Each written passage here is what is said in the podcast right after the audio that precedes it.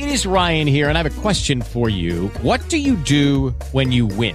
Like, are you a fist pumper? A woohooer, a hand clapper, a high fiver. I kind of like the high five, but if you want to hone in on those winning moves, check out Chumba Casino. At Chumba Casino dot com, choose from hundreds of social casino style games for your chance to redeem serious cash prizes. There are new game releases weekly, plus free daily bonuses. So don't wait. Start having the most fun ever at Chumba Casino dot com. No purchase necessary. V G W Group. Void where prohibited by law. See terms and conditions. eighteen plus.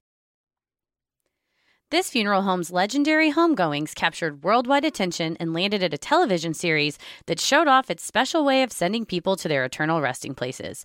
But new lawsuits allege that once the camera switched off, the funerals it delivered were the stuff of nightmares. This week's episode is Golden Gate Funeral Home.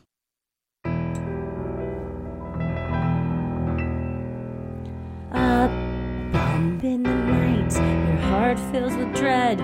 Probably a murderer who wants you dead. It could be a ghost, a demon, or worse. Perhaps you're the victim of a witch's curse. It's hopeless, you're doomed. You'd call a priest if you could. You'd rather just listen to who? Sinisterhood.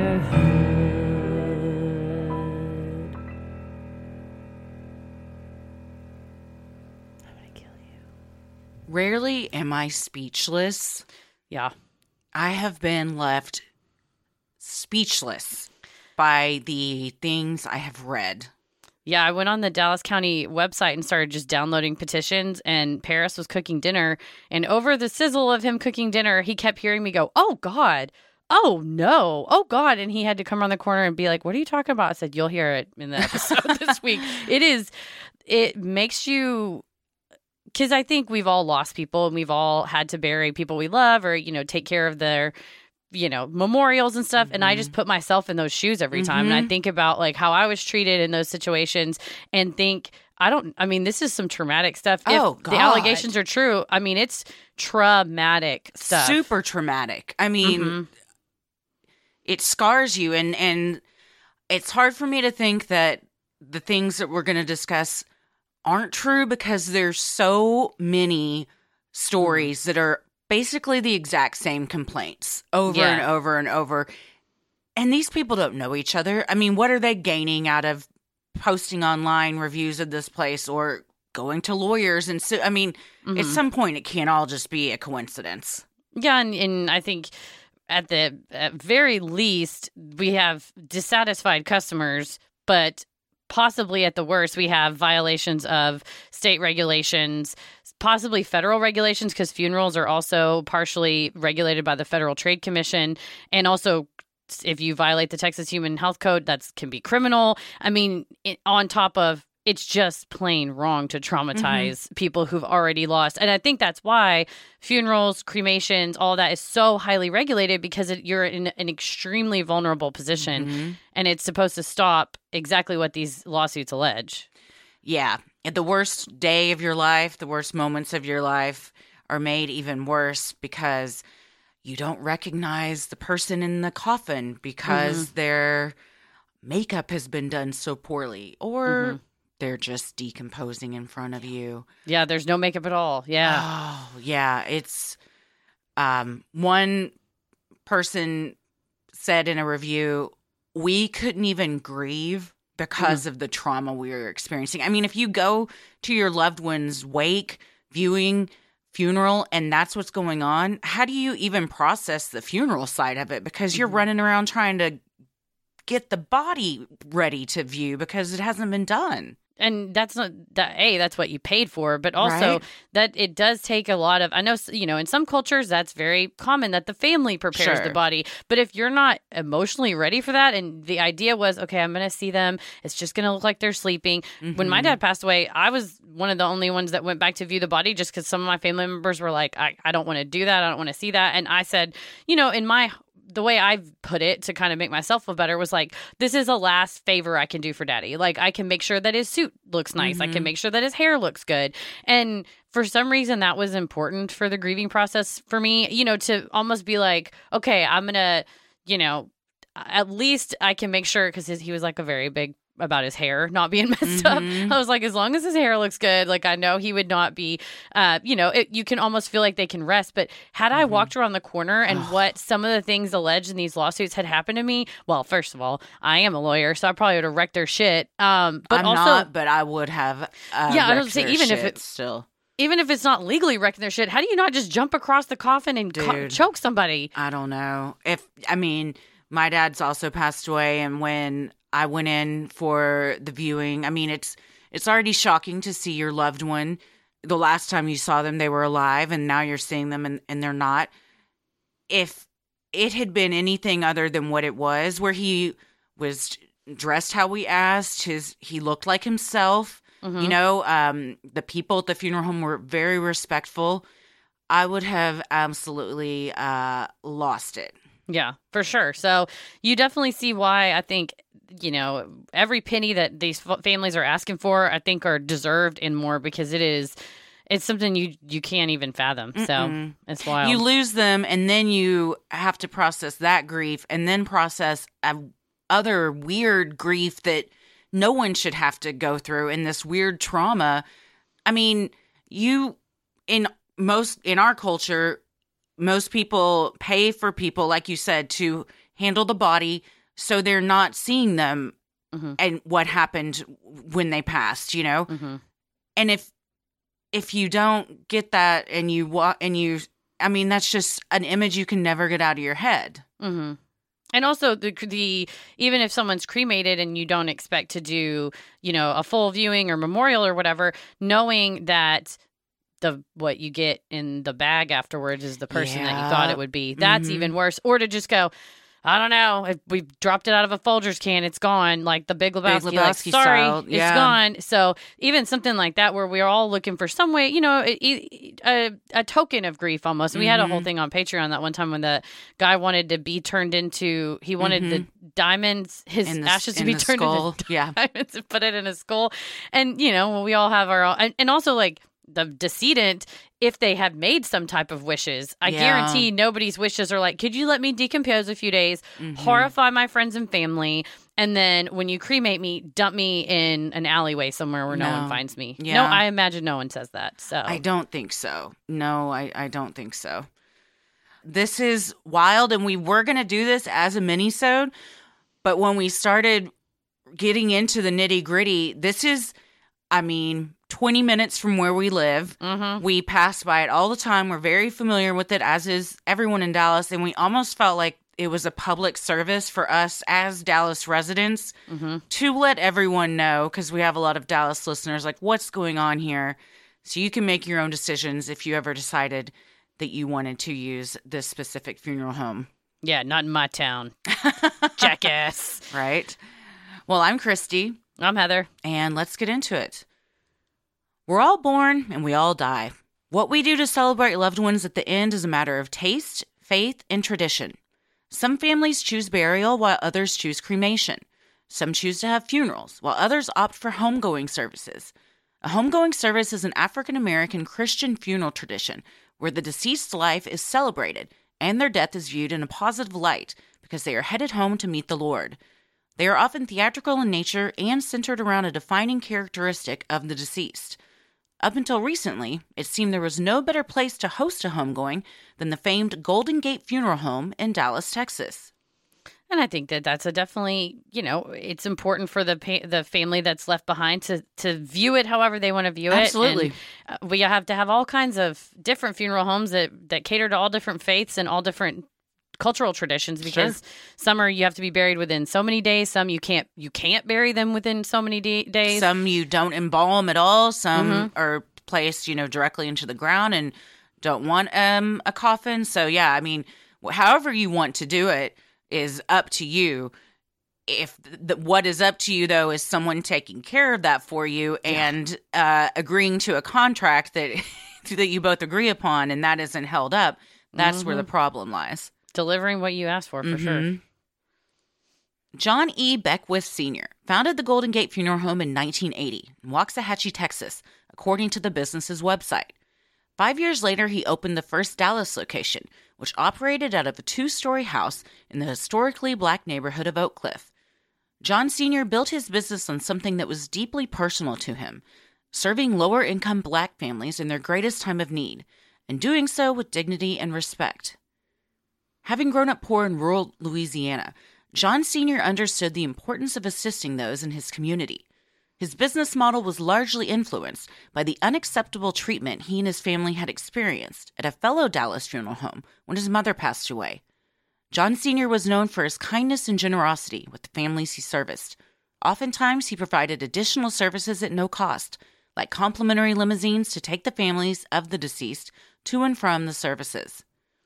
That's what I learned when we were planning my dad's funeral, is you could negotiate funeral things of like what they'll add in, what they'll, uh, you know. Can I? I, I um, I was there for arranging stuff, but um, my blessed sweet mother, who my parents were not married at the time, but she has always been there for my brothers and I, like, was pretty much the one that took care of everything. Kathy coming so, in clutch. Oh, always. So, I mean, I was, I do remember being there, but um, I, I don't remember uh, negotiating cost or anything like that. Did not know that. I mean, they, my parents had a plot, like a prepaid plot, but then oh, there you go. We got a quote from another funeral home, and it was like buying a device at Best Buy when you go, well, it's on Amazon for this they much. Match we were your like, price. Uh huh. We said this other place said they do it for this much, and they go, okay, well, we'll do it. We'll mm-hmm. do it for that much. And we got a coffin at a place uh, next to a deli off the highway that had a lovely array of coffins that were like wholesale prices rather than oh. paying like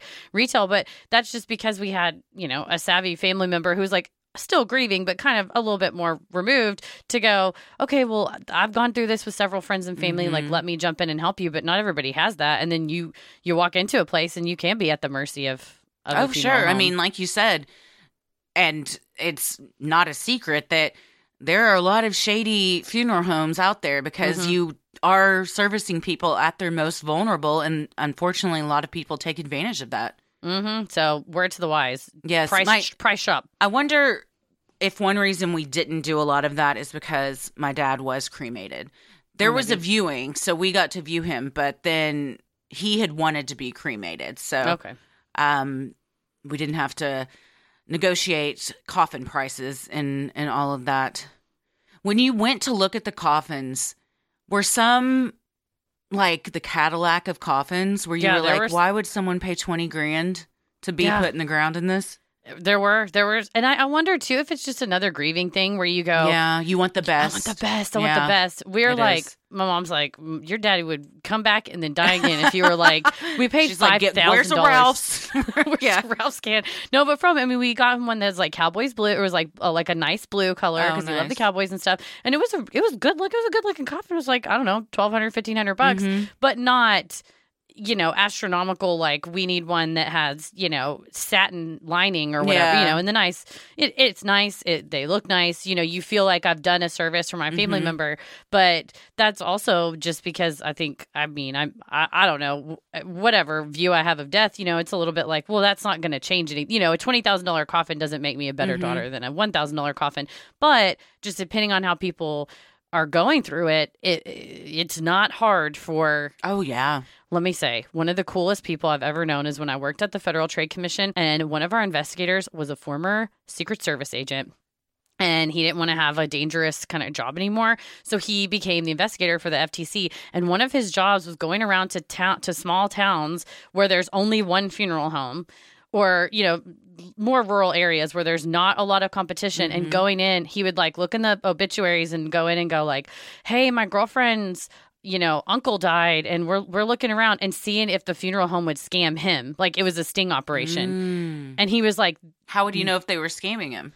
Because they're, well, not scam him, but like not following the Federal Trade Commission guidelines. Like you oh, have I to gotcha. have an exact price list with the prices listed. And like you can't say, well, well, how much are you looking to spend? You yeah. know, kind of like not that. It's like buying a car. Yeah. So there's, there's certain rules and stuff like that. And that was his job, was to go in and like essentially get treated however they're going to treat people. Mm-hmm. And he's like, it will make your stomach turn, the type of things that they're willing to do to people. And he's like, I could kind of, you know, get away with it and be like, oh, I'm not, I'm not really that set. You know, I, I just, we've only been dating six months or whatever. And he's like, still, I can imagine if it genuinely was like, uh, you mm-hmm. know, somebody who's lost a really, really close loved one that they'll just.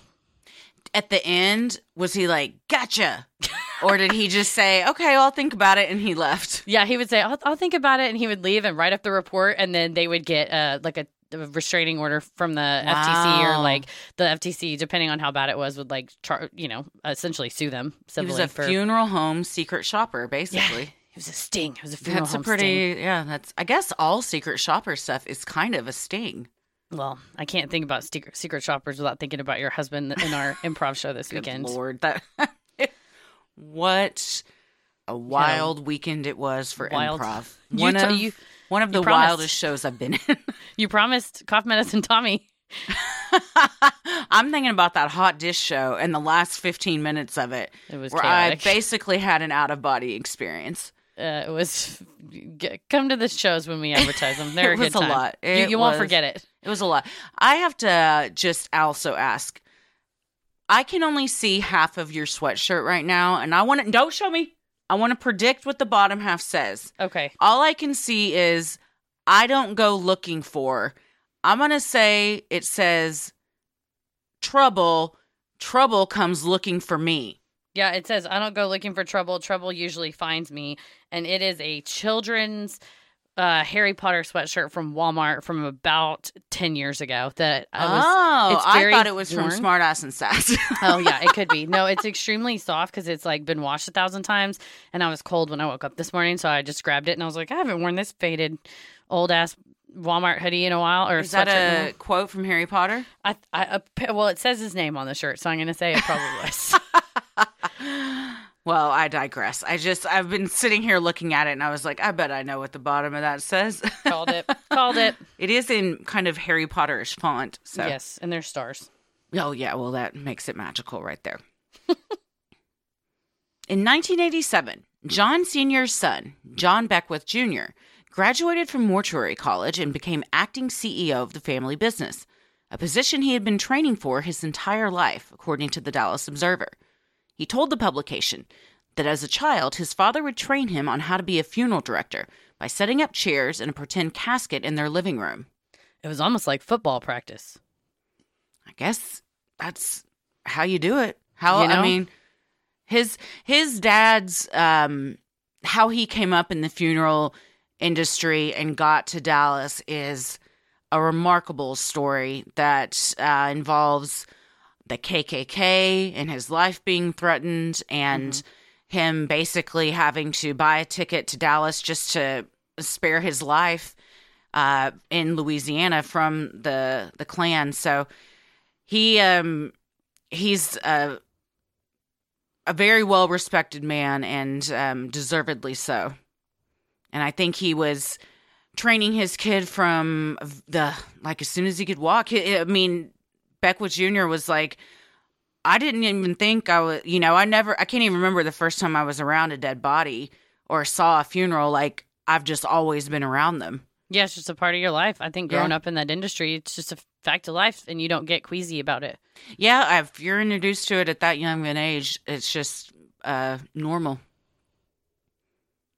John Junior's dream had always been to expand the family business, and in two thousand six, that dream was realized when he moved Golden Gate to its much larger current location at forty-one fifty-five South Arl Thornton Freeway.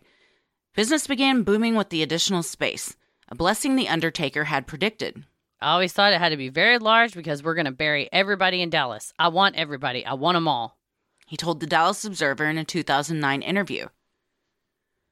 Dressed in custom Italian suits emblazoned with his initials in gold silk and crocodile skin loafers and fedoras, John Junior does not look like your typical undertaker. He is flashy, with a larger-than-life personality, while also maintaining a sense of calmness and decorum when speaking with grieving families. A fan of both the spotlight and growing the business, John Junior created a show called Ask the Undertaker in two thousand nine that aired on Saturday nights on public access channel thirty-four, according to the Dallas Observer. Described as a mix of spiritual worship and advertising for Golden Gate, John Junior also took his show to K H V N, nine seventy A M, Dallas's top gospel radio station. Later, he created a series of YouTube videos and filmed himself commuting to work in Facebook Live videos he called Morning Drive with the Undertaker. Well, I think it's good that you uh, normalize the funeral business and talking about it and, you know, being available and being open. And it's also great for business, you know, if you're the face of funerals. He's very religious. The entire family is. And the Golden Gate Funeral Home is very um, God-centric and religious-centered. So a lot on the nine seventy a.m., it was a lot of almost uh, preaching and, you know, um, worship, but then mixed in with almost um, advertisements for it. And that's why you should think about pre-planning, and you should do so at Golden Gate. And, you know, and then their business would increase for, for pre-planning your funeral. And so, I mean, it definitely was working. I mean, there's something to be said for pre-planning. Yeah, for sure. The problem comes on the other side if the plan is not executed. Yes. Yeah. No, I, I agree with pre-planning, especially if you want things carried out a very certain way. It also alleviates a lot of the stress for your loved ones to have to kind of figure out, like, what would you have wanted, or make decisions when they're already grieving. So as much as you can take care of that up front, I think is helpful. Yeah, for sure. One of the largest Black-owned and operated funeral homes in North Texas, Golden Gate has been a pioneer in serving the Black community. One of the offered services they have become known for are their homegoings. Golden Gate has developed their style of this celebration of life, with the help of John Junior's worldly travels. He told D Magazine, "From the Caribbean, we brought back music, dance, and community unity. From the Palace Guards in London, we developed the way SWAT teams carry the caskets on their shoulders." The SWAT team, S W A A T, is a group of six professional pallbearers who step with an anointed touch. Their specific style was even requested for the funeral of Al Sharpton's mother in two thousand twelve. And this is shown in the T L C show, Best Funeral Ever, just, you know, how they kind of walk. And I think it was D Magazine that kind of described it as a combination of, like, the four tops and mm. mixed with something, um, you know, more um, traditional and um, religious, I guess, ornate. But kind of reverent. It, yeah, it's very um, kind of like a a large step and then a dip. Mm-hmm. And then so, um, but... Beckwith said when they lift the casket and go down the aisle and, and do that with the songs playing, like, it totally changes the the feeling, and it's more of like a celebratory going home type of type of vibe. And for sure. And if that's, you know, it it lends away from, you know, when people carry the, you see, like, I'm thinking recently when we saw Bob Saget's funeral, the pallbearers are all kind of wiping their eyes and their heads mm-hmm. are all down and stuff. And that's one way to do it, and then this is a totally other way to do it. And I think you're right, it kind of adds reverence, but also uh, more of a, you know, it gives something to the family that's not just the average, okay, well, we're gonna roll it away, you know. It's mm-hmm. like, we've done this, it's a big deal. Again, it's you it makes you feel as a family member, I've done something for my loved one who's now lost. Um but yeah, it's I, I wouldn't be uh, opposed to it at all. I mean, I think it's a great I, we have different, I mean, I think we all have different ways that we want to be uh, celebrated and buried. Long ago, I said I want a Viking funeral. I wanted to get set on fire, pushed off. Just over White Rock Lake? Yeah, just burn it off of White Rock Lake. But this may be, um, you know, don't cry. Almost like, let's let's celebrate. Turn on some music. Well, and he says he's not celebrating their death. They're celebrating no. their life. So And their return know, and I, to the Jesus. And what? Their return to Jesus. Yes, it's all, yes, it's very... Um, Christian based, which is probably why I would not do it. But I do like the idea of it being more of a celebration of life rather mm-hmm. than grieving of a death. For sure. Lucky Land Casino asking people, what's the weirdest place you've gotten lucky? Lucky? In line at the deli, I guess? Aha, in my dentist's office. More than once, actually. Do I have to say? Yes, you do. In the car before my kids' P T A meeting. Really? Yes. Excuse me, what's the weirdest place you've gotten lucky? I never win and tell. Well, there you have it. You can get lucky anywhere, playing at Lucky Land Slots dot com. Play for free right now. Are you feeling lucky? No purchase necessary. Void where prohibited by law. eighteen plus. Terms and conditions apply. See website for details. Judy was boring. Hello. Then Judy discovered Chumba Casino dot com. It's my little escape. Now Judy's the life of the party. Oh, baby, mama's bringing home the bacon. Whoa, take it easy, Judy. The Chumba life is for everybody. So go to Chumba Casino dot com and play over one hundred casino-style games. Join today and play for free for your chance to redeem some serious prizes. Chumba Casino dot com. No purchase necessary. Void where prohibited by law. eighteen plus terms and conditions apply. See website for details. With a reputation like Golden Gate's, it was only a matter of time until Hollywood came knocking. In two thousand twelve, T V producers approached owner John Beckwith Junior with an idea for a series. The result was Best Funeral Ever, that aired on T L C from twenty thirteen to twenty fourteen. Throughout the episodes, the staff and John Junior are shown providing homegoings to their mourning guests.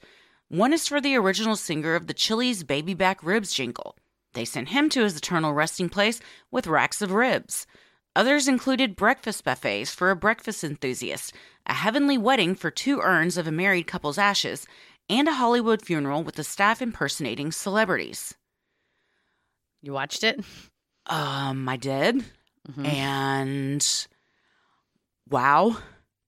It's unexpected. I mean, I guess based upon the title, I shouldn't have been shocked, but I wonder if they're really, if the day-to-day services are like that, or if it's just they put the most extreme examples on the show. He says that the reason they only were on for uh, two seasons, I think, eight episodes, is because of creative differences, um, and that that basically was T L C just wanted to show these, but according to Beckwith, it's about two percent of what they do. And they weren't interested in the regular, like, day-to-day stuff. So I think these are the extreme things that they do. Well, and I think you and I talk- talked about it off the air, too. Like, if your whole series is just this, you know, if the producers are telling you, do this wacky thing, yeah. do this crazy thing, then, yeah, you probably feel, okay, well, this is disingenuous because we truly just care about families and we truly just do, you know, standard average funeral, maybe with the SWAT carrying or something. You know, there may be certain things that are not, uh, that are extraordinary because that's something that they've cultivated and something they offer their customers. But when you have the T V producers going like, hey, why don't you put cotton candy next to the casket? I imagine you probably would get, and that's not something that you I mean, I don't know do. that they weren't on board with that. I think that they do these like that. It's just that they, the majority of the funerals they do are just like normal everyday funerals. Yeah, just not often enough. So the homegoings the- are, yeah, but that's how they do them. Mm-hmm. They are very theatrical and over the top. I mean, the breakfast one, the staff is in dressed up in um, like if you were to go to Party City and buy a bacon costume or an egg costume for Halloween, they're wearing those with sunglasses. They've got um, they're serving breakfast, which I don't know the rules on food in a funeral home, but that's what Paris said. He's oh. like, "Are you supposed to be cooking bacon next to inside mm. of a?" I don't know. I don't know either. There, um, there was one where a guy was a runner, and they oh, yeah. tried many different ways of trying to launch um, a casket like seventy feet down a a, a field. They hit a car at one point. The alarms started going off. One woman was a bowling enthusiast, and they had her family shove the casket down um, a bowling lane into a bunch of pins that read R I P Joan or whatever her name it's her was. Final strike. Yeah, I don't know if her body was in that casket, but I don't know that it wasn't in that casket either. It was heavily implied that it was. Um, yeah. But, and, and I will say for everybody that participated, everybody was on board. Like the, oh, yeah. the Hollywood funeral where the staff dressed up like celebrities, the family loved it. They did a whole, uh, almost not quite a talent show, but each employee dressed as a different celebrity had time to walk in front of the casket and kind of strike a pose or, you know, kind of say who they were or whatever. Mm-hmm. And everyone was cheering and seemed to enjoy it. And that's all that matters. If, yeah. if the reaction of the decedent's family are genuine and they are pleased, then that's all that matters. If, as far as outsiders looking in, watching it, if, if we don't get it, then that it, it doesn't matter because they're the ones that need to be to be happy and pleased.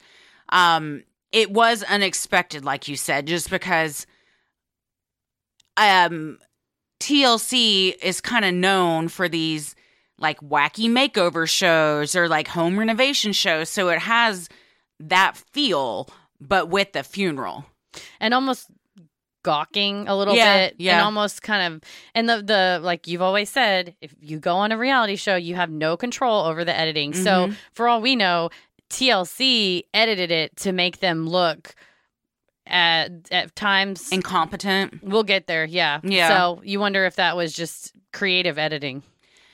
Um, I would be more inclined to think that if they didn't have a gazillion reviews and lawsuits pending for yeah. incompetence. There is that as well. um, I think of the episodes I saw, the one that sticks with me the most was the urns of the husband and wife that had, I, I think they had died like within a month apart or something. Mm-hmm. And maybe they had not had their wedding yet. Maybe they were engaged. I don't remember exactly what it was, but they decided they were going to send, they were going to create a wedding for them, for an eternal wedding. And they dressed up the urns with a little suit and a little veil that they bought at like a pet store. Mm-hmm. They go in and the woman, they ask for this. She's like, is it for a dog? They're like, um, no, it's for an urn. And this is when I realized what my issue with the show is. And I told you, mm-hmm. I would be much more interested in watching a show about these homegoings because they are beautiful and wonderful and, and interesting if it was taking itself more seriously and sincere. Mm-hmm. But it felt, like you said, very like hokey and mm-hmm. gawking. For example, everyone that's being filmed knows what the deal is. They yeah. You've had to sign a release. You know why there, people are coming into your store with cameras and stuff. So when they're going to look for this church to have the urn wedding in, and the woman's playing dumb and is like, um, so what are the bride and when are the bride and groom going to get here? Oh, you're not the bride and groom because it's the funeral directors doing it. It's like, we all know, you know, we're all in on the joke. Mm-hmm. So just like be real about it. And to me, that's way more compelling to see mm-hmm. these honest homegoings played out and, and like in a more sincere way. Yeah, I, th- I I agree. And also just seeing, you know, kind of behind the scenes of how it works. Like, mm-hmm. I would be fascinated by that versus I can't recall if there were sound effects, but the type of clips, like the shots that they used of the casket flying off the wheels and whacking into the car, it's like, boing, boing, boing, boing. And I'm like, that's, I get it that the families agree to be a part of it, but it's still kind of, in every culture, kind of this revered tradition of, you know, it's the end of someone's life that we're either, you know, celebrating, mourning, whatever, that it was sort of cheapened, I think, by, yeah. at, at the very least, by the editing. Whether they, yeah. they were, you know, told what to do by the producers and, you know, you don't, we don't have a reality show yet. But you don't know, I don't know never what. Never will we. I will never. I will never. But, you know, you don't really know how much leeway you have in like, right. I'm not going to say that.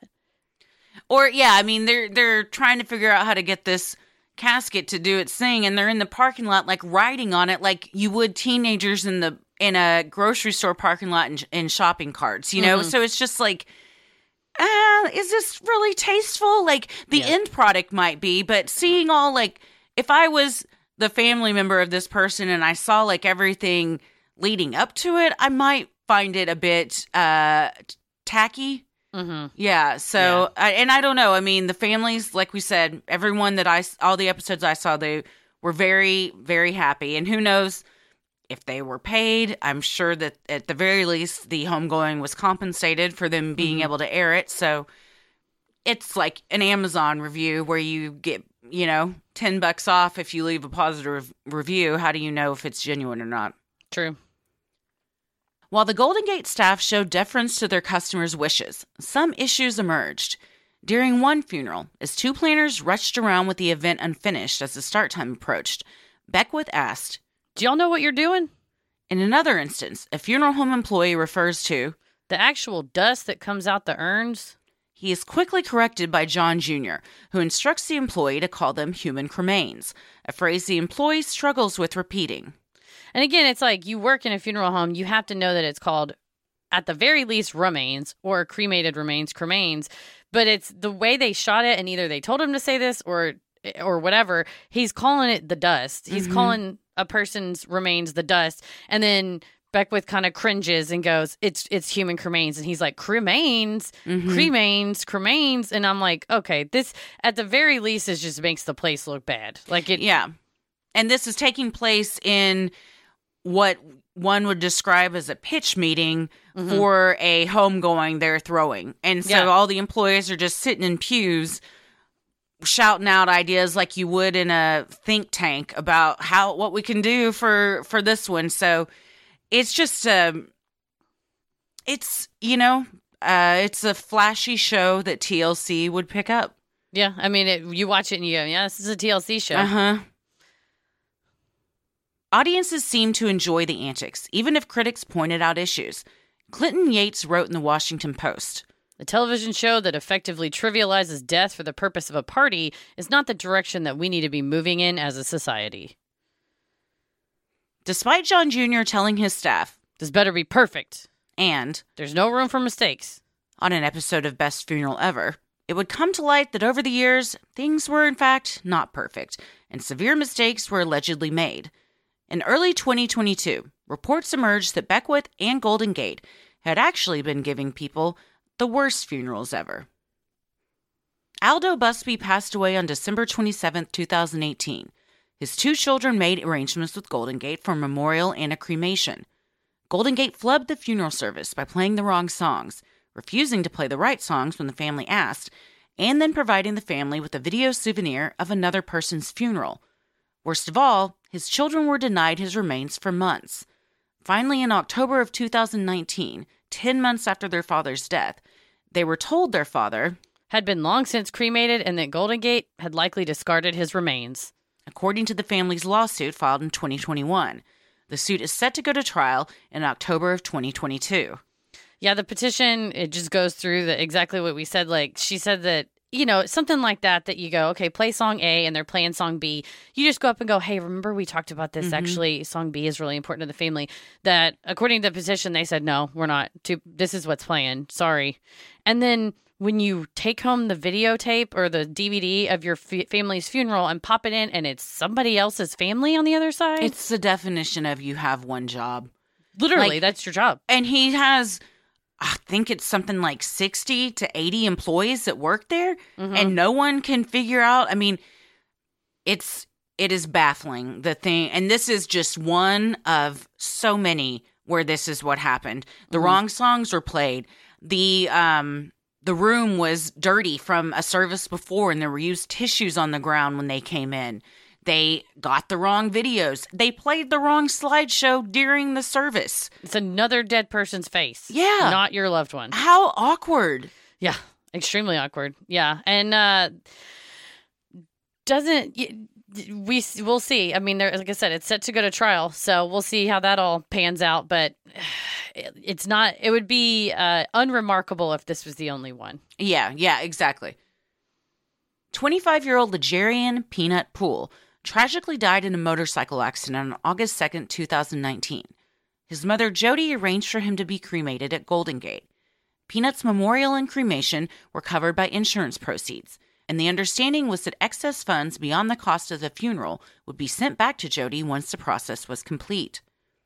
On September twenty-fifth, when Jody arrived at Golden Gate to retrieve her beloved son's remains, she was given an urn so large that she could not carry it. According to her later lawsuit, Golden Gate told Jody that Peanut's ashes were so voluminous that she would need an entire second urn. It just so happened that the insurance funds could be used to purchase this second urn as well.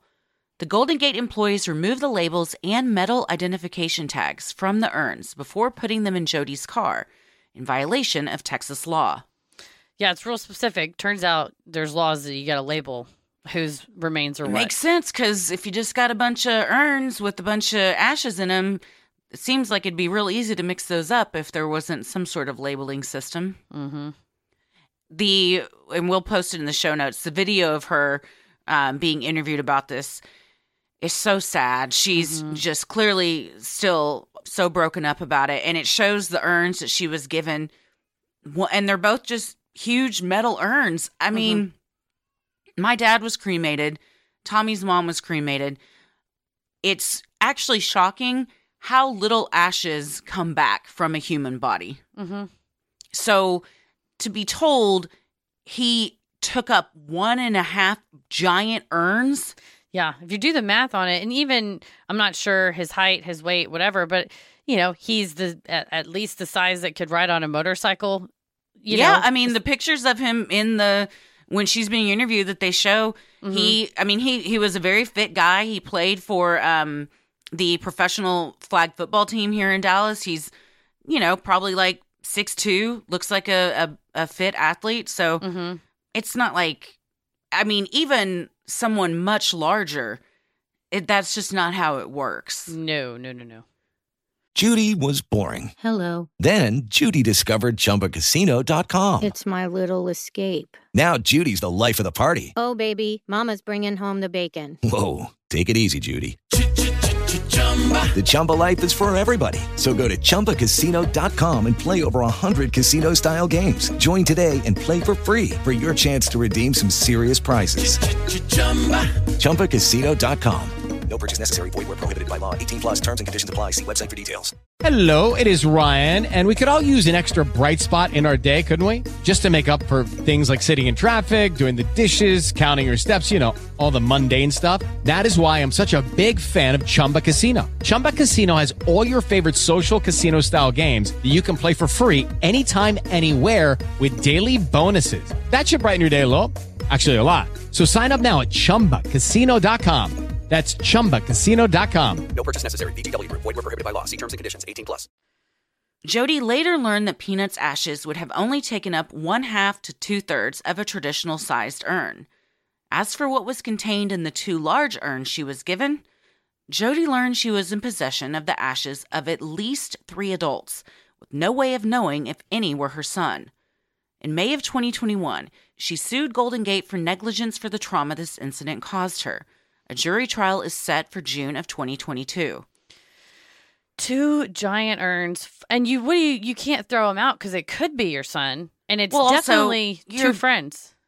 It's you don't want to um, desecrate someone else's remains. Exactly. And then you're also thinking, well, shit, that means that some other family doesn't have their loved one's remains. Like, mm-hmm. what do I do with this? Mm-hmm. I mean, I guess you just hang on to it. And, and at the very... At the best case scenario, your son is mixed all up with strangers. Yeah. And every time you look at it, you're reminded of mm-hmm. that. You're yeah, reminded and that's that so he traumatic. Was disregarded. Yeah. That it's like, we'll just stick them all, you know, just stick them all in one thing. Who cares? It's like, it's, this is such a, this industry is such a, I'm trying to think. It's just so sensitive that, yeah. that something like that you can't undo. It's a bell you can't unring. Yeah, I think you put it perfectly with disregarded. That's how I feel about everything that these, well, since uh, two thousand seven when they started getting complaints filed against them, is they tout themselves as being, you know, we started our business helping everyone. We want everyone, regardless of income, to have a a wonderful and beautiful funeral service. We'll throw in comps to make sure it gets that way. A lot of the clientele that they service are homicide victims. Wow. And those funerals are paid for by the Texas Victims Compensation Fund, but it's a maximum fund of four thousand five hundred dollars.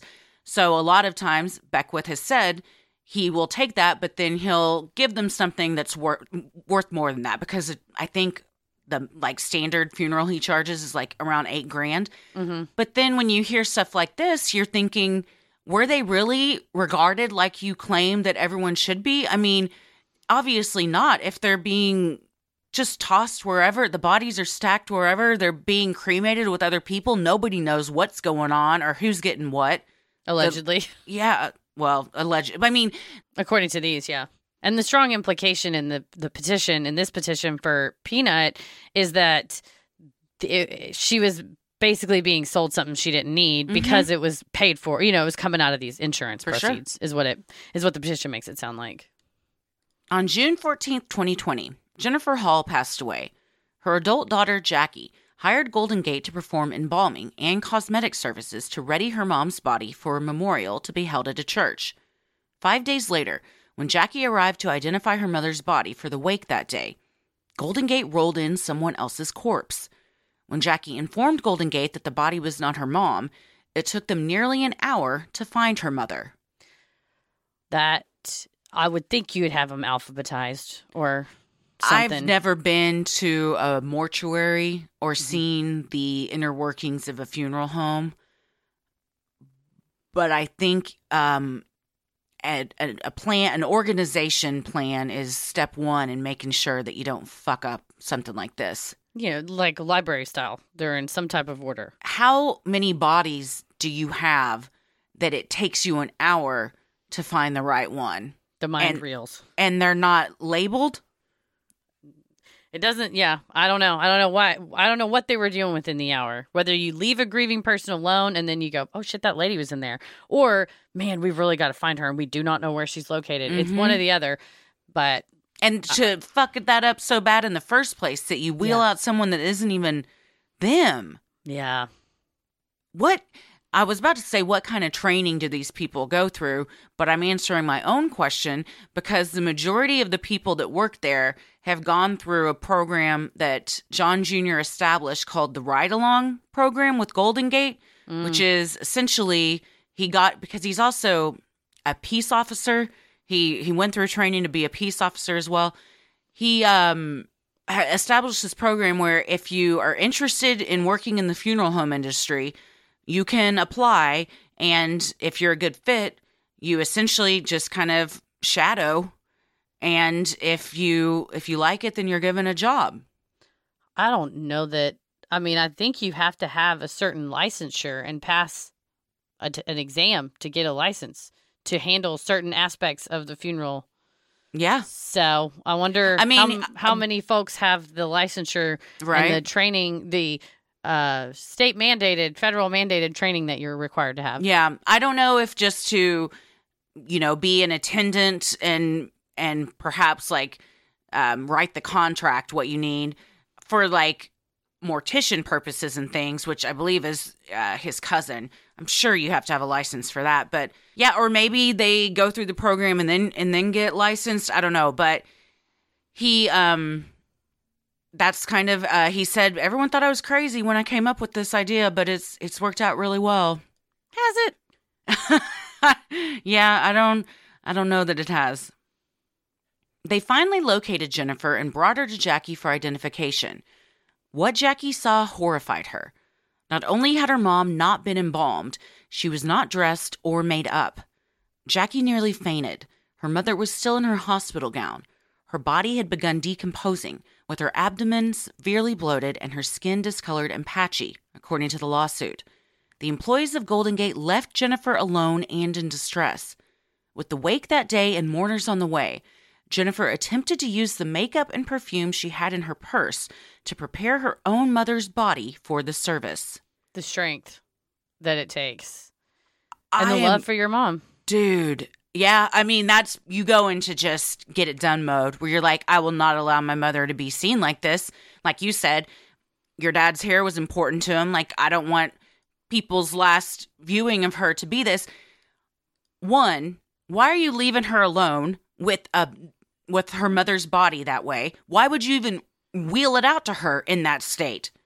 Yeah, unacceptable. How do you how do you look at a body that is obviously decomposing, that has a hospital gown, nothing done to it, and say, "Here you go." I mean, she's she looked better when she first passed at the hospital. Mm-hmm. Oh, for sure. I mean, if it's been five days, yeah. If, if it's been not, according to the allegation in the lawsuit. Not, I would imagine the only way that a body would decompose like that if it was not stored at the proper temperature. Correct. Yes, and it had not been embalmed properly. Mm-hmm. Mm-hmm. I, I, it, I can't wrap my head around how anyone with two brain cells would look at a body like that and go, "Yeah, this is okay. Take this out to her grieving daughter." Yeah, it's, it's. And either- then why didn't they fix her up? Why, no. why did they leave the body with the daughter to take care of that? There's a lot of questions. There's a lot of questions. It's, this is uh, unreal that that this happened, allegedly. Yeah. I mean, uh, and uh, Jennifer Hall, uh, her daughter had to, not only was her body God. desecrated, according to this complaint, but, you know, her daughter then had to go through watching what we all are, we all hope that we can be shielded from. Yes. You know, yeah. that, that, I think that's the whole idea of embalming a body, preparing it, putting the makeup on it, putting the clothes that you bring to them on it, is because if you are going to see them one last time, mm-hmm. you're going to see them at least, like I said, it looks like they're just sleeping. You want to remember them how they were, at their and, best. Yeah, and not think about what's going to happen when you do, you know, eventually put them in the ground or cremate mm-hmm. them or whatever. So it was kind of, you know, you're desecrating somebody's corpse, one, and then also traumatizing the family member and also just not delivering on the services that mm-hmm. you said you would. Yeah. So it's a triple. And you're left with your makeup you keep in your bag. God.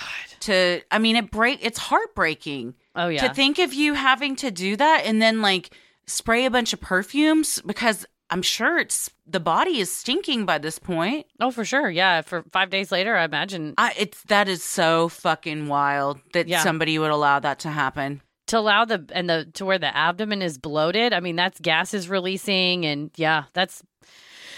It's it, it boggles the mind that this happened, that you wouldn't go, oh, let me crack this open and look and go, oh, shit, and say, listen, ma'am, I am so mm-hmm. sorry. We don't know what happened, but um, we cannot let you see her um, currently. We'll make it up to you. We're going to put this as a priority and not just go, you asked for it. Here you go. Right. That's what it is. The efforts did not work. At the wake, Jennifer's body was in such bad shape that attendees took photographs of her and her bloated, swollen stomach. Jackie alleged her mom's condition was due to a failure to embalm and refrigerate Jackie's body. She sued Golden Gate in January of twenty twenty-two. Golden Gate has not yet responded to the lawsuit.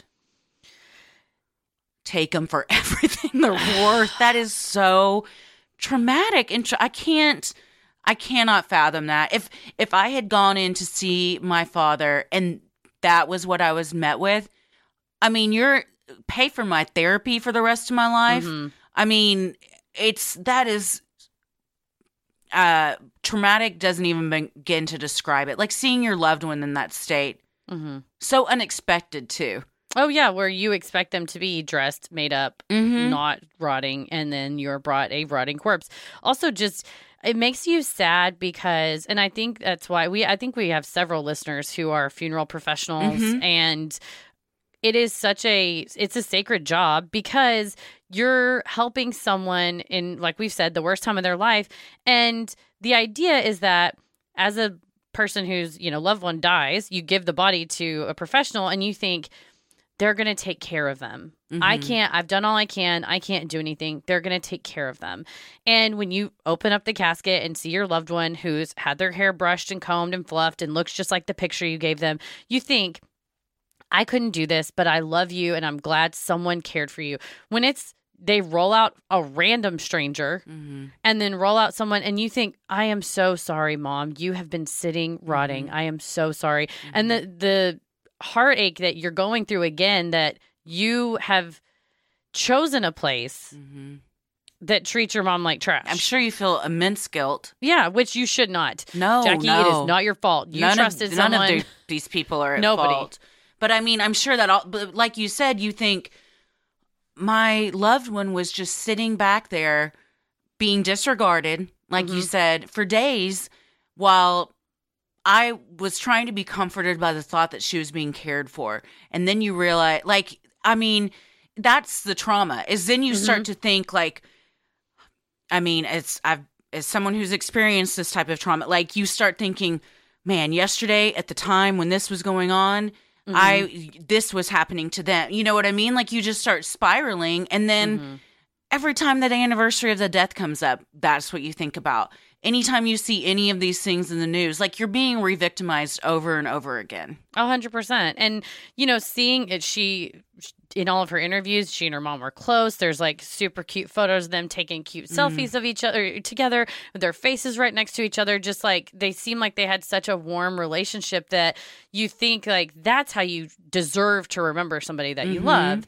And unfortunately, every time you shut your eyes, you're not going to see that. Right. And I think that's what you've robbed now, you've robbed of this woman. Her warm memories of her mom are now going to be replaced by stomach ache of sickness yeah. of like, I'm so sorry that, you know, they did this to you.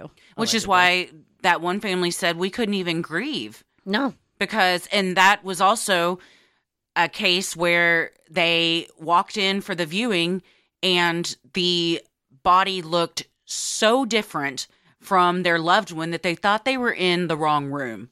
They yeah. were like, what, who, who is this? I mean, and when you, you give many pictures to a funeral home and to the mortician that is like, this is what they looked like when they're alive. Please try and get them as close as possible. You know, and when you walk in and you're like, who is this stranger? Mm-hmm. You're like, what? Who was who was back there? Were you blindfolded while you were doing this? Like, what's going on? And, you know, and this complaint of them not making the decedents look like they really looked is one that I've read so many times. And each time, you know, sometimes they'll take them back to the room and work on them there. But with this one, they um, the girl just came in and started poking and prodding at their loved one right in front of them for an hour and a half. Never once said, why don't you guys step out? Never once offered to take the uh, decedent back to a, a private room and do this. It was mm-hmm. just like trying to, to make their face up. She, they said the um, it was she was like a ninety-something-year-old woman. Obviously, she was wrinkled.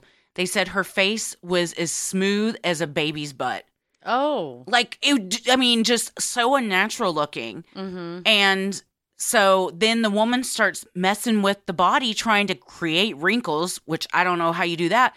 And then somehow, because they glue the deceased lips together, um, so because your mouth will just stay open otherwise, she un- she pops the mouth open.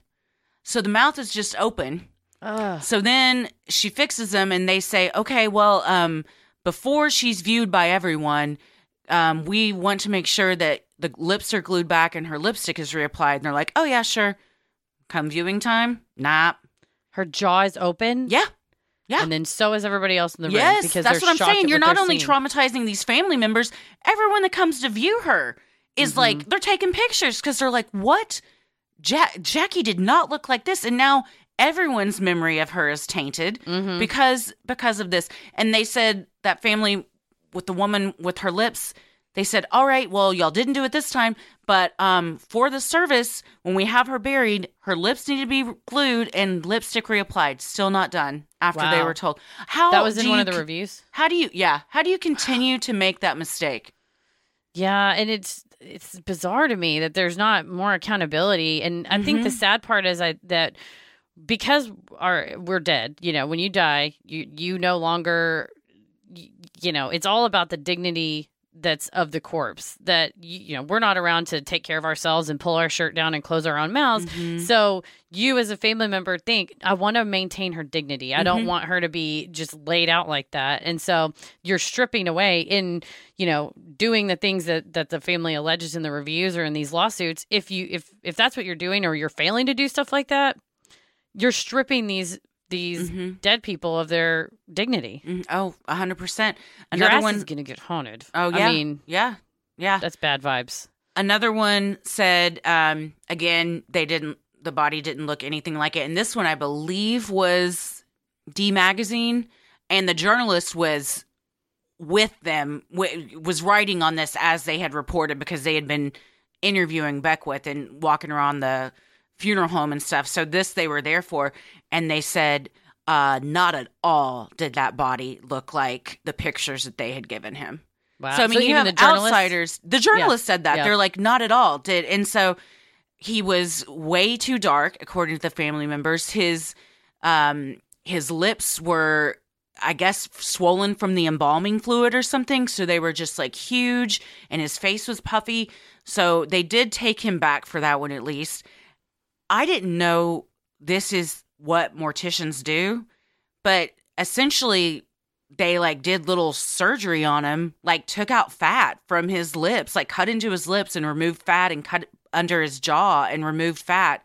Even Beckwith in the article is like, it's like, like liposuction, but we put it in a plastic bag instead. And then they put the plastic bag, they hide it in the casket with them because he feels that it is immoral to throw out body parts, which, okay. So I don't know if the family knows that um, chunks of their loved one's lips are in a plastic baggie just stuffed under him before they get put in the ground. That is, I mean, I guess if you're not digging through the coffin, you really wouldn't know what was Mm-mm. in there. Or, and I mean, hopefully they're told that. I, I mean, I can understand his logic of, well, we're not going to just toss it out.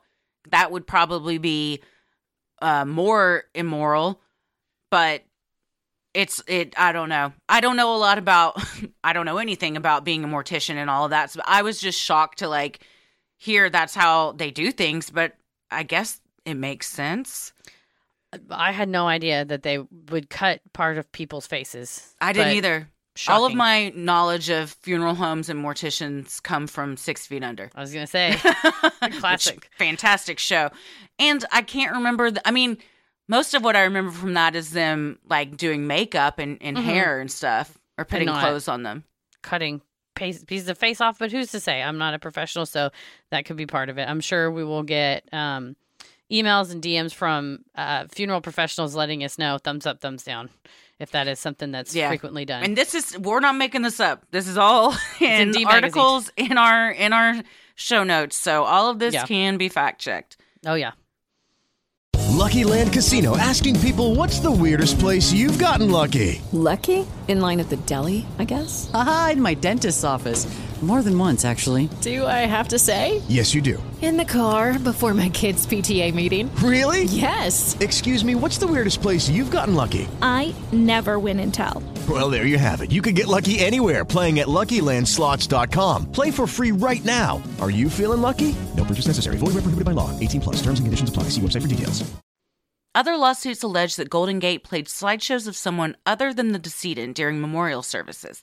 The remains of one's decedent were given to another decedent's family, and that one deceased family member's remains were scattered in the foliage behind the funeral home.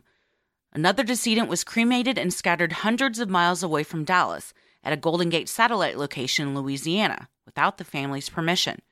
When one woman opened her father's urn to put his military medals inside, she found it full, not of ashes, but of white pebbles instead. Another woman was forced to step outside for some fresh air due to the stench emanating from her father's body during his viewing. Yeah, and I mean, you know, funeral homes kind of have that formaldehyde, maybe a little bit of a fragrant kind of smell, but it should never be of a rotting corpse that you no. have to walk outside. That's Mm-mm. bad. That's, yeah, and, and saying, you know, well, okay, well, I'm here to pick up my loved one's remains, and they go, oh, it's it's in Louisiana.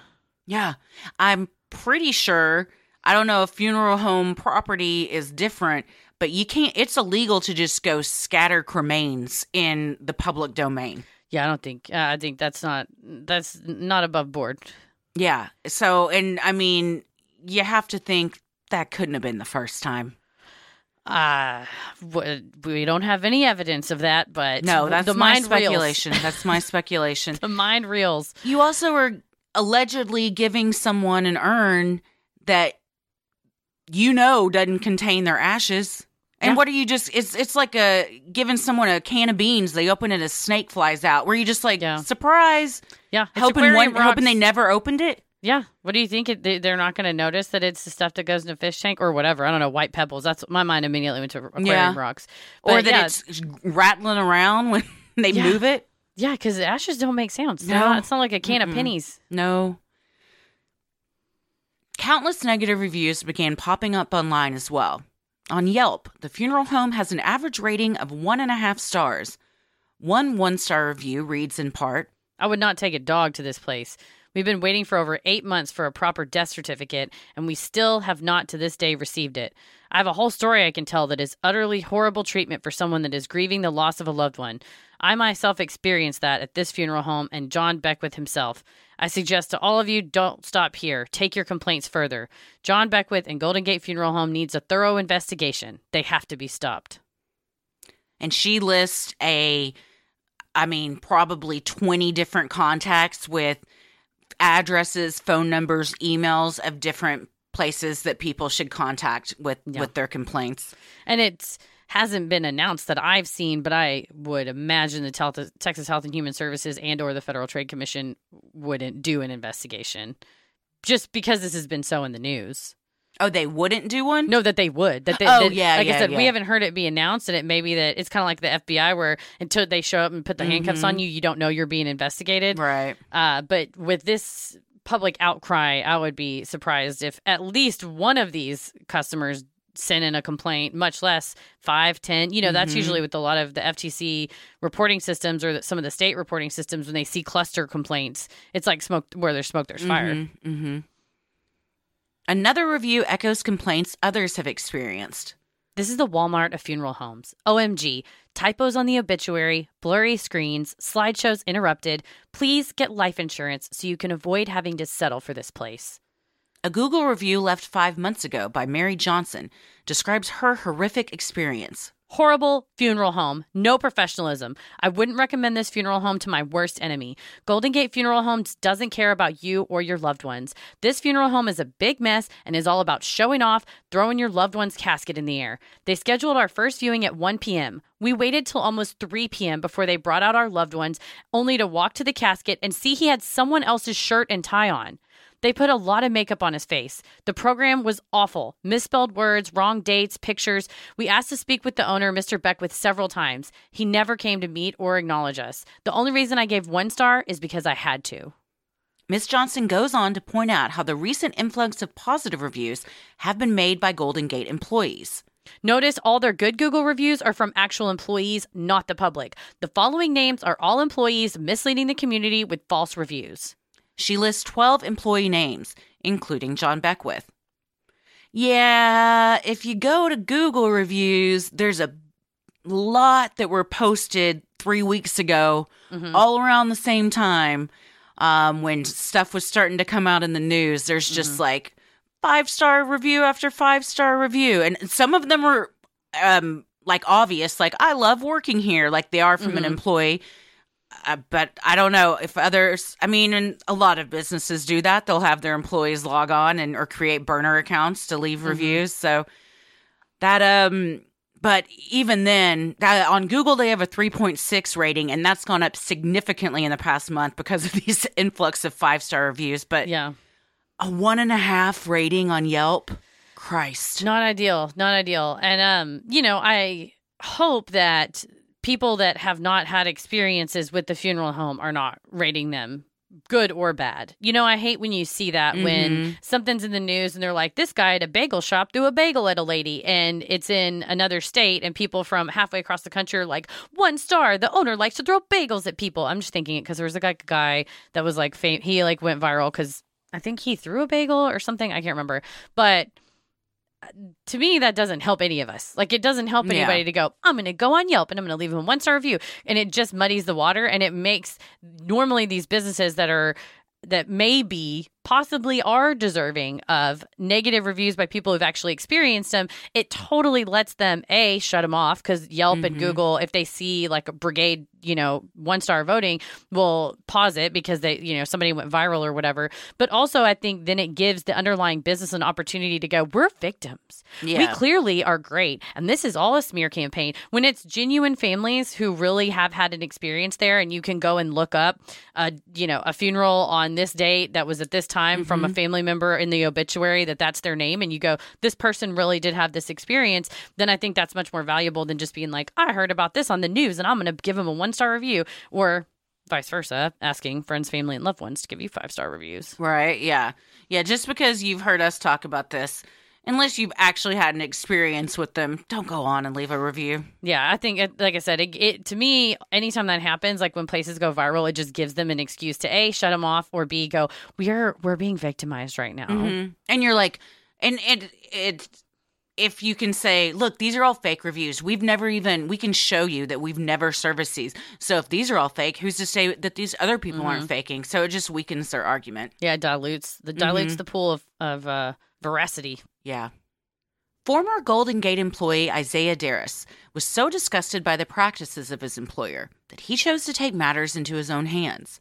In an email dated February fifth, twenty twenty-one, local media and state officials received a disturbing message when Darris sent them pictures that allegedly show decomposing corpses stacked two to three bodies deep in an unrefrigerated U-Haul trailer parked in the Golden Gate parking lot.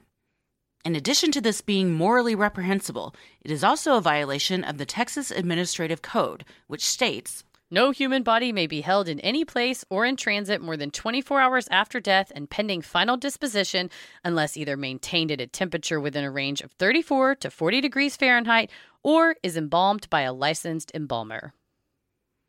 Darris told Spectrum One News that the conditions at Golden Gate were deplorable and described unfathomable conditions. There are bodies outside in the garage. They've been all in the hallway, blocking doors, blocking the exit doors. It's like a slaughterhouse. Unless you go behind the scenes and see it, you would never think that from just being up front that it looks the way it does in the back.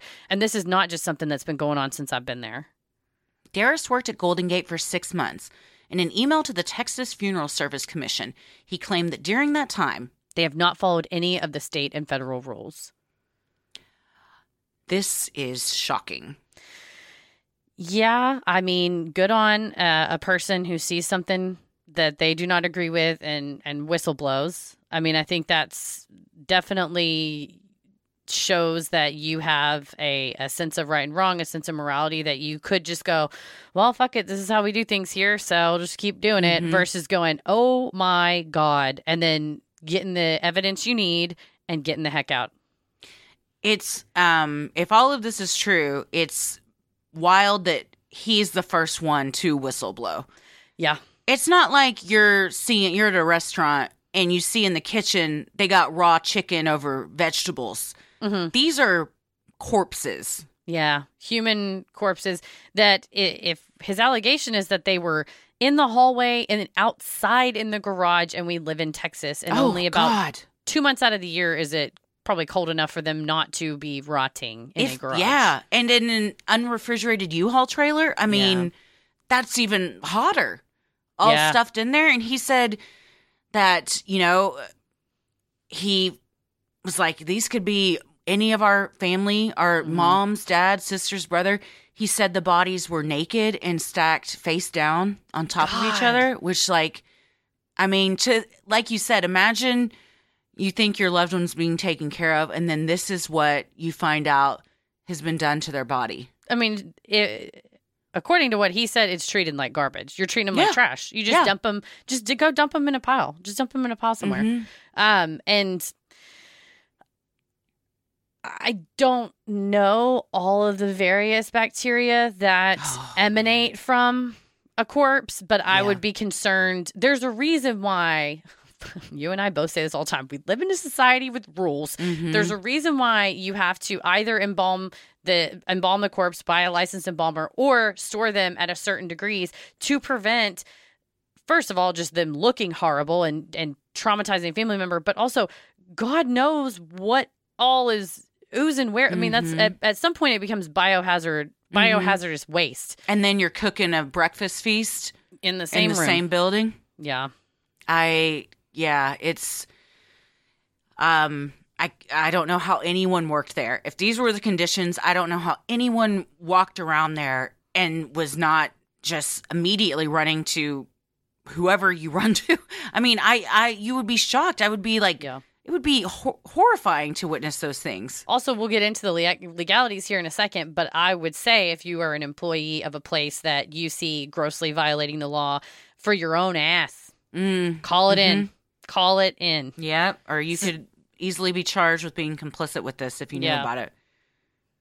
Owner John Beckwith Junior denies Darris's allegations and claims that his former employees staged the pictures to try and ruin Beckwith's reputation and career, telling Spectrum One News, I never used a U-Haul storage. I never have, and I never will. I'm telling you, that didn't happen here. That rental truck photo was staged by Isaiah himself or whoever took that picture. So he claims that Isaiah was fired, and that's why he's on this um, path of destruction to ruin everything that Beckwith has built. Isaiah says, I walked away voluntarily because I could not believe how bad the conditions were getting, and I couldn't deal with it any longer. Yeah. And so then you, the, my mom always says, consider the source. So mm-hmm. I would say, even if it were a disgruntled employee, even if he was fired for whatever reason he was fired, uh, I think taken together with the other allegations we've heard, I, it's not, it, you get to the point where it's not out of the realm of possibility to imagine that it could have happened based on the sworn, you know, petitions that we filed that are mm-hmm. not, you know, and again, I would be less apt to believe. And of course, anybody can say whatever they want. But when you have a licensed attorney, you have an ethical duty not to lie to the court, swearing that they think that these things are true. Not swearing, a petition's not sworn, but you have an ethical duty not to lie to the court, and you sign the bottom of the petition. There's a lot of people with a lot of stakes. And mm-hmm. I, I think, you know, when you just go, oh, well, I think they're just making it all up. It may be some of it, but when it's an overwhelming amount, I think that's when it's hard. It's like you're trying to play, as I always say, whack-a-mole, you know, with all mm-hmm. these different mm-hmm. um, allegations. It's just harder to deny. To go to the links to stage pictures that show rotting corpses. Where did I mean, you get the rotting corpses then? And yeah, like that is such a... Uh, an undertaking to to stage something like that, to to get back at someone because you lost a job after six months. I mean, you have to ask yourself, like, who has more motivation to do something here? Mm-hmm. What, who has more motivation to, like, cover their own ass? Mm-hmm. And well, you yeah. hear hooves, think horses, not zebras, right? Like, do you, do we think that the gentleman rented a U-Haul? And, I mean, mm-hmm. this is the kind of stuff that you could be figured out in... If it truly were untrue, and this uh, ex-employee is, pub- you know, going to the newspaper and saying this, John Beckwith is more than welcome to sue him for defamation. Mm-hmm. And then you go, okay, well, let's see. In the photograph, you see the license plate of the U-Haul. So we're going to go to U-Haul. We're going to look at the receipts. Who rented it on this day? At what time? Was it Darris? Did he? And like I said, the most likely scenario is that not that an employee rented a U-Haul, drug bodies out of storage, stacked them up, staged a picture. Nobody noticed that he was staging a picture in a parking mm-hmm. lot kind of thing. But could, could it's possible. It could be zebras. Sure, sure, sure, sure. Presently, Golden Gate has seventeen lawsuits filed against them for negligence, negligence per se, and deceptive trade practices. In the lawsuits, primarily filed by Hales and Sellers P L L C, many of the plaintiffs are seeking one million dollars. If the allegations are true, Golden Gate could be civilly liable, but it would also mean the funeral home violated several laws with criminal penalties. Crematoriums are regulated under the Texas Health and Safety Code. Cremation establishments cannot cremate someone without a death certificate and a signed authorization form from a family member or other authorized person. The form is signed after the family member identifies their loved one. Yeah, I mean, there's a whole set of laws that you don't just go, As there well, should be. Yeah, you can't just go, well, we have a pile of bodies, dump them in the crematorium, mm-hmm. burn them up, and then just divvy up the ashes. And then go put, is, the, just put the ashes in the forest behind our property. Yeah, chuck them out in the backyard. Um, no, I mean, you have to let them see it. They sign it. In a lot of the cases, they would say, oh, um... we can't, we don't have a death certificate, so we can't, in, in a lot of the petitions I read, you know, the family member would call the funeral home, and the funeral home would say, well, we can't have you come identify him yet because we didn't get the death certificate. There's this issue. There's all these issues. We can't get the death certificate. And then the family member goes, okay, well, call me later. Well, it's three, four, six, eight weeks later, and then calls up, and they go, oh, well, we went ahead and cremated him. Mm. You really cannot do that. You cannot do that. Talk about a thing you can't undo. Yeah. And then especially to go, okay, well, can I have them? I don't know. We probably threw them out. So I don't know. I mean, it's it, th- then that's another thing, because the rule is that you have you keep them in so, so for so long. You have to identify the family member. They have to be labeled with these metal tags. I mean, it's just a whole it's a whole thing. It's regulated as it should be. Oh, yeah. Strongly. You these loved ones were taken from their families, and then this place took the last opportunity for their families to see their loved one from them. Yeah. Like that's, that's a hurt that you, I don't, I can't, I don't want to ever have to comprehend it. Mm-hmm. Yes. Yeah, so, so you can't unring the bell. And so angry. I would be so pissed. Mm-hmm. So fucking pissed off. Oh yeah. So I oh, would yeah. sue the shit out of them. Oh yeah. Uh, for sure. And, uh, it may be uh, litigation, uh, tactic or whatever, but everybody had. There's a phone number you can call to, you know, report if you think a funeral home has violated the law. Mm-hmm. After the cremation, the establishment is required to label the container with the deceased person's name and must place a permanent metal identification bracelet that identifies whose remains they are inside with the container. The lawsuits allege that Golden Gate cremated people before families could identify them and placed remains in containers with no labels or with incorrect labels. Not only would these be criminal acts, but they traumatize the families who are left with containers full of unidentified ashes.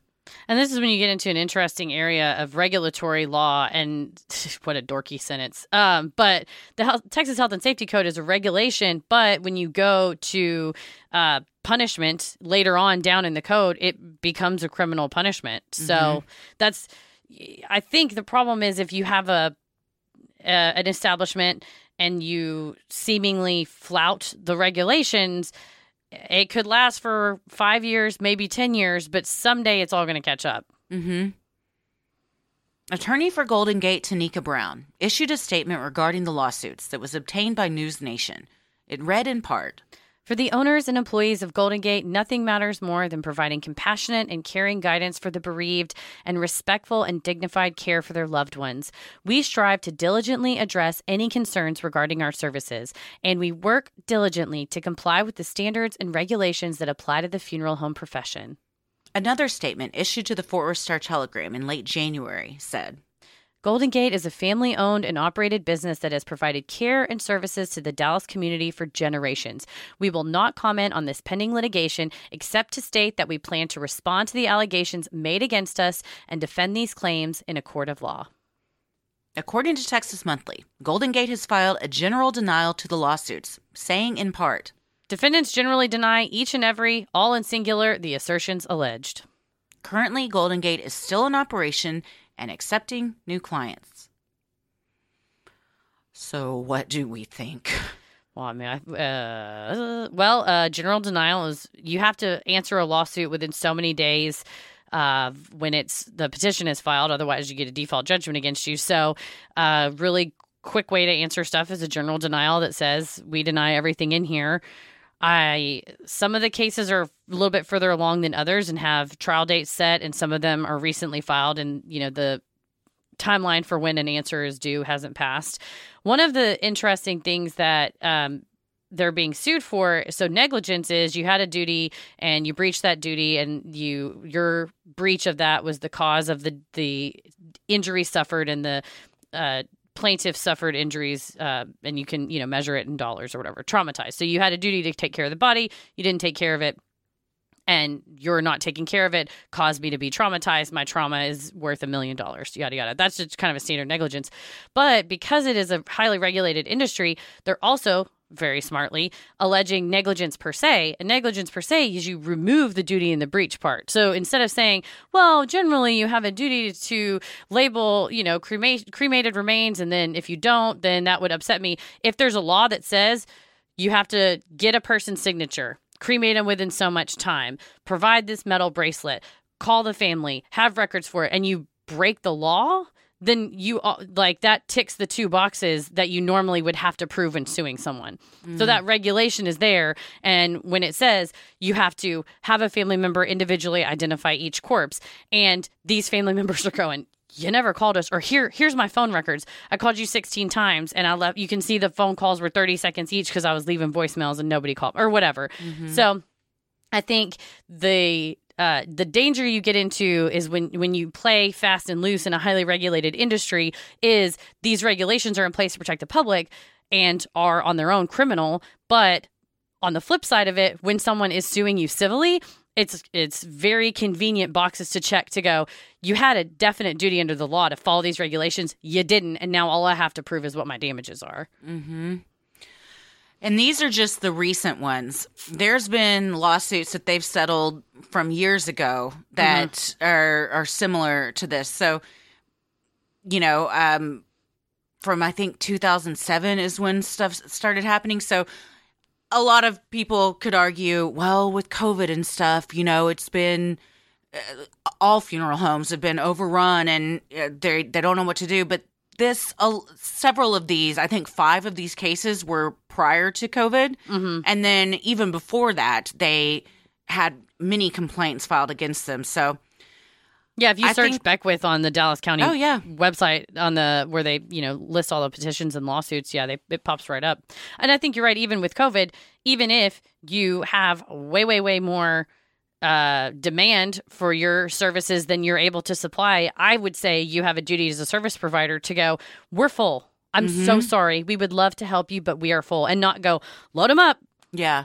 You just, you, at some point, especially in an industry like this, you have to say, I'm sorry, we can't help you, and we refer you to X Y Z. Yeah, we're at capacity. You can't, it's not, this isn't something where you can just literally stack them up and, and try to get to them as fast as you can, because mm-hmm. then you are always trying to play catch up and rushing through stuff and making egregious mistakes, not fully putting makeup on someone, or, you know, you're not taking the time that needs to be taken with each person because you're so, so in the weeds. Mm-hmm. Yeah. And, and like you said, you, It, it, it's, it's an industry like this. It's not just, well, we had a roofing and it, you know company, mm-hmm. and boy, there was a storm, and we got a lot of people that need new roofs, and it's been. I mean, it's a, a situation that can't be undone. Not mm-hmm. to you know belabor the point, but you've you know doing something like this, you take away from a family something they can never get back, which mm-hmm. is their their loved ones' memories, and it's sad because it is such a Dallas institution. It's famous around the world because of the T V show.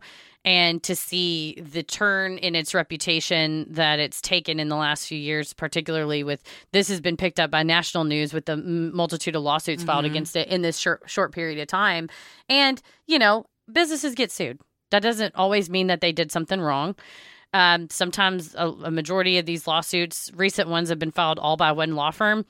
That doesn't mean that the law firm is doing anything. That just means the law firm is now hearing from friends of friends of friends. You know, mm-hmm. pe- more people are referring like, that happened to you. That happened to me too. So from the both sides, you know, they'll battle it out in court. We'll see what happens. Uh, you know, if these go to trial, um, I m- will probably try to go watch.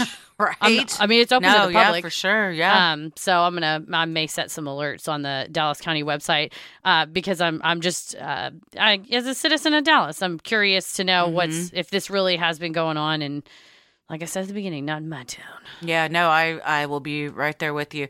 Yeah, I think that the popularity of the T V show saw an influx in business, and they um, just kept growing, which is great for a business. Mm-hmm. But when you can't keep up with that, then, you know, I mean, it's like you said, it's a, it's re- you have a responsibility to say, I'm sorry, we can't help you because we can't provide the services that we need to provide to the standards that not only should we be, but are we're required to by law. Oh, for sure. Well, and hopefully we see from the complaint that the former employee sent in to regulators and, and the media and stuff, maybe there will be some more, you know, something looked into. That's mm-hmm. the wheels of justice turn slowly. So we'll see how it all pans out. We will. We love providing Sinisterhood to you at no cost, so if you like what you hear, consider supporting the show by donating to our Patreon. We're a small operation, creating this show for you by researching, writing, recording, and producing it ourselves. Any amount is sincerely appreciated and helps offset the cost of making and hosting the show. As a thank you, you'll also get some sweet perks like ad-free episodes, a Sinisterhood sticker, membership to our exclusive Patreon Facebook group for those in the Rolling the Airwaves and Getting Into It tiers, special shout-out on the show, a monthly bonus mini-sode, which this month was an update on the Murdoch murders out of South Carolina, including discussion of the jailhouse phone calls that have been released. And you also get weekly patron-exclusive video and audio content, including Am I the Asshole?, relationship advice, Judge Christy, Dear Sinister, Wed It drama, true crime headlines, and so much more. You also have the fun perk of access to our Discord server, where you can connect with other fans in real time and discuss the latest in true crime, share personal ghost stories, or just post adorable pictures of your pets. We hop on occasionally, and we host monthly Q and A's on Crowdcast, where you can ask us all your burning questions. For our patrons not in the U S, you have the option to pay in pounds or euros, saving you the cost of the conversion fee. Annual memberships for all tiers are also now available. Those that select this option will be rewarded with a free month of membership. For more details on all of this and specific member tiers, visit Sinisterhood dot com and click Patreon on the top banner. And make sure you stick around after our sign-offs to hear your shout-outs. So many of you have been tagging us in pictures of you sporting your sweet Sinisterhood merch. Keep those pictures coming. If you want to get some cool Sinisterhood swag like t-shirts, mugs, totes, and even clothes for your kiddos, and it's getting warmer out there, at least in Texas in the oh, seventies today. Shit. I love my racerback tank tops. Mm-hmm. I have both of them, and they are very comfortable. Visit Sinisterhood dot com and click on Shop in the top banner. The best thing you can do to help us grow is like, review, and subscribe on Apple Podcasts, Spotify, or wherever you listen to your podcast. And please tell a friend who you think would like us to check us out. It means so much to us and really helps podcasts like us get more exposure. You can follow us on Instagram, Twitter, and TikTok at Sinisterhood oh, Pod. Shit. Goddamn. Wait, fuck. Is it Sinisterhood Podcast? I'll put a link. Um, people have we been tagging on, us. We're on the talk. We're on Are the talk. We? I think we, we're on it, but we haven't posted we yet. We haven't posted. But we got some plans. We've got some plans, you guys.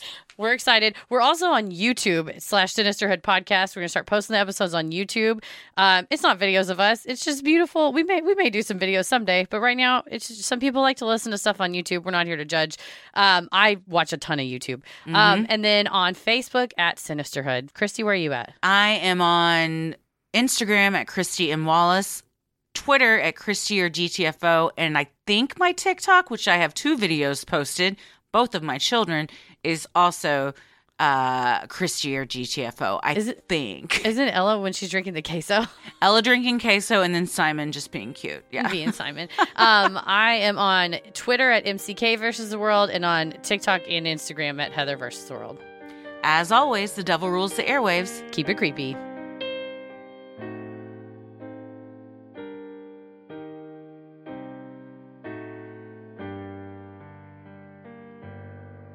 Hey, everybody. Thank you so much for supporting the show. Here are your special Patreon shout-outs.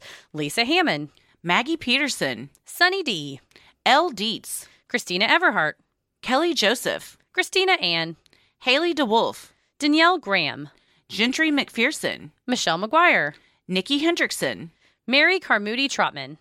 Chris Orr. Lulu Edmondson. Lucille Brooker. Nora Langham. Talitha Crisco. Rashida Muhammad. Amber Rowland. Stephanie Shoreland. Jenna Crew. Anthony Robinson. Tyler Utterback. Cassie Wilson. Bitsy Oberly. Melissa Baker. And Kat Wadiak. Thank you all so much for supporting the show. We hope we got your names right. We couldn't do this without you. We sincerely, sincerely appreciate it. Stay safe, stay healthy, and keep it creepy. Sinister.